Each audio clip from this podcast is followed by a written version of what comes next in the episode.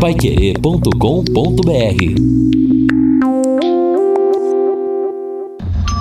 7 a 1 7 a 1 aquilo que te marcou de forma negativa, que te impactou, te deixou pé da vida, te deixou triste, noticiado pela Pai Querer ou não. O meu 7 a 1 nós noticiamos, obviamente, durante bastante tempo na nossa programação, vai para a situação envolvendo a pastora Flor de Lis dos Santos de Souza e da morte do seu marido, o pastor Anderson do Carmo de Souza. Não estou aqui pré-julgando, acusando ninguém, fato é que existem muitas situações obscuras por trás do assassinato do pastor Anderson do Carmo de Souza. Ele e sua esposa Flor de Lis têm filhos de outros relacionamentos, mas adotaram vários filhos. E muitos desses filhos, adotivos ou não, ou biológicos, estariam envolvidos num esquema de assassinato do próprio pastor.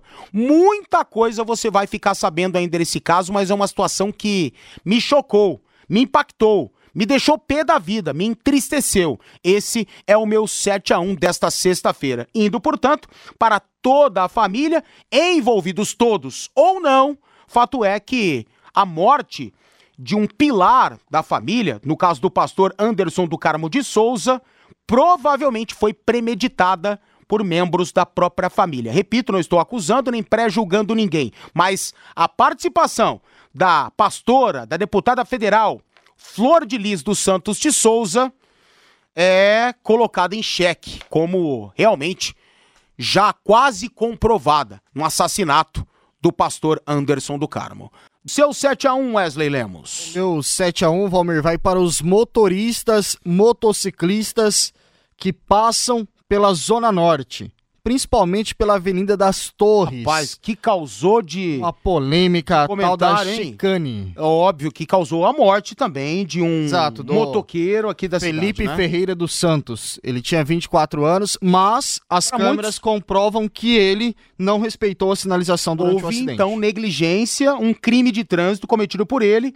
E o veículo? Ficou constatado alguma coisa? Estava dentro da velocidade? Também teria infringido ali as O veículo placas? estava realizando a manobra perfeitamente. Ele tentou cruzar a chicane por cima da faixa e acabou colidindo no retrovisor do veículo e infelizmente bateu contra um poste e acabou falecendo.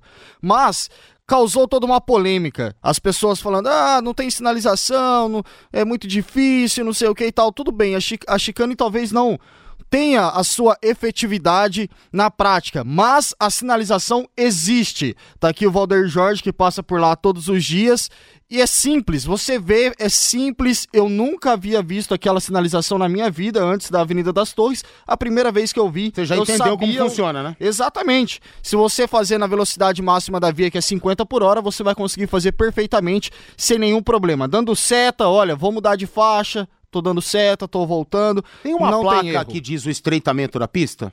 existe uma placa que é, ela não vem com a escrita, olha, chi, chicane. Mas a enfim. gente precisa entender de placa Exato. de trânsito. A gente fez autoescola para isso, né? Exato. É uma placa amarela que é. tem duas linhas pretas, uma reta e a outra linha mostrando que você tem que fazer o estreitamento então, acabou. de pista. Então acabou então... para mim, houve, houve negligência assim por parte do motoqueiro por mais que seja duro, já que o cara acabou perdendo a vida ali. Mas triste. É isso. Mas o meu 7 a 1 eu reforço. Vai para os motoristas e motociclistas e não para a sinalização. Bom 7 a 1 Matheus Zampieri, o seu. O meu 7 a 1 Valmir, vai para um caso muito triste que aconteceu ontem de madrugada no Rio de Janeiro. Um bebê de apenas 21 dias de idade morreu após esperar atendimento num hospital municipal por 11 horas. Exatamente isso. Uma bebê de 21 dias, né, três semanas, morreu na madrugada da última quinta-feira por não receber atendimento no Hospital Municipal Ronaldo Gazola, na zona norte do Rio de Janeiro. A família afirmou que esperou durante 11 horas na fila e, como não houve nenhuma resposta do hospital né, é, para atendimento, durante essas horas de espera, a família voltou para casa com a neném chorando e, de madrugada, nessa quinta-feira, na última quinta-feira, os pais contaram que perceberam que a bebê já não respirava mais. A mãe até chegou a desmaiar quando recebeu a notícia de que a filha havia falecido e, infelizmente, os funcionários, depois que ficaram sabendo desse caso do hospital, disseram que o raio-x não estava funcionando e, por conta disso, não foi possível realizar o atendimento à pequenina menina que acabou perdendo a vida com apenas 21 dias de idade. Então, meu 7 a 1 vai para esse caso bizarro, né? Esse caso triste, acho que não tem outra palavra para definir. E como também é precária a educação, a saúde é, desse país ainda a nível público. Tem outras coisas para se definir, sim. Revolta, revoltante, indignado, indignação. Por isso que corrupção no país deveria ser crime hediondo. O cara roubou, o cara tem que ficar o, o resto da vida na cadeia. Ou senão é pena de morte. Sabe por quê? Tá aí, ó. Se não tivessem devaneios, corrupções, desvios no nosso país, a nossa saúde teria assistência. Esse maldito desse raio-x não estaria quebrado. Se o funcionário público trabalhasse da forma como se deveria trabalhar, ou se fosse valorizado da forma como mereceria ser valorizado, também não teria negligência no momento de se atender um bebê de 21 dias. Então, sim, nos causa revolta, nos causa dor, nos causa um entristecimento absurdo, sabe? Imagine só essa mãe e esse pai. Acabou com a vida dos dois. Perderem uma filhinha, um bebê de 21 dias por negligência, por falta de estrutura. Esse é o nosso Brasil, onde se rouba, onde se defende quem tá preso.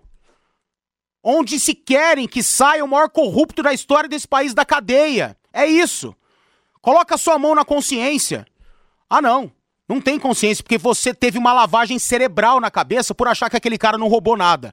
Neto Almeida, seu 7x1. Valmir, o meu 7x1 vai para nossa economia. O IBGE Instituto Brasileiro de Geografia e Estatística fez uma pesquisa e mostrou mais de 411 mil postos de trabalho e 80 mil empresas fechadas. Número de lojas teve uma queda de mais de 61 mil unidades, números entre 2014 e 2017. É engraçado a gente ficar nessa celeuma para resolver a questão da reforma previdenciária, trabalhista, porque infelizmente há pelo menos cinco anos o Brasil não tem um norte. São só empresários com problemas, dificuldades, enfrentando ações trabalhistas e, infelizmente, nada é feito.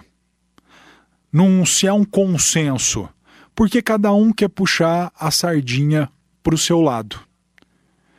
Enquanto a situação econômica do país não melhorar, o seu Zé, que vira e mexe para a gente na rua, eu, você, Matheus, Wesley, Camargo, e pergunta quando é que as crises vão acabar, a gente vai continuar sem resposta. Porque enquanto as reformas não forem aprovadas, a tendência é que a nossa moeda continue fraca, os nossos empresários continuem tendo dificuldade e o país assim vai amargando cada vez mais pobreza com crescimento nulo do seu produto interno bruto. Então a briga política, infelizmente, está matando um pouquinho assim, ó, todo dia o nosso consumidor, o nosso empresário e, consequentemente, a nossa moeda. Beleza, esse foi o nosso 7 a 1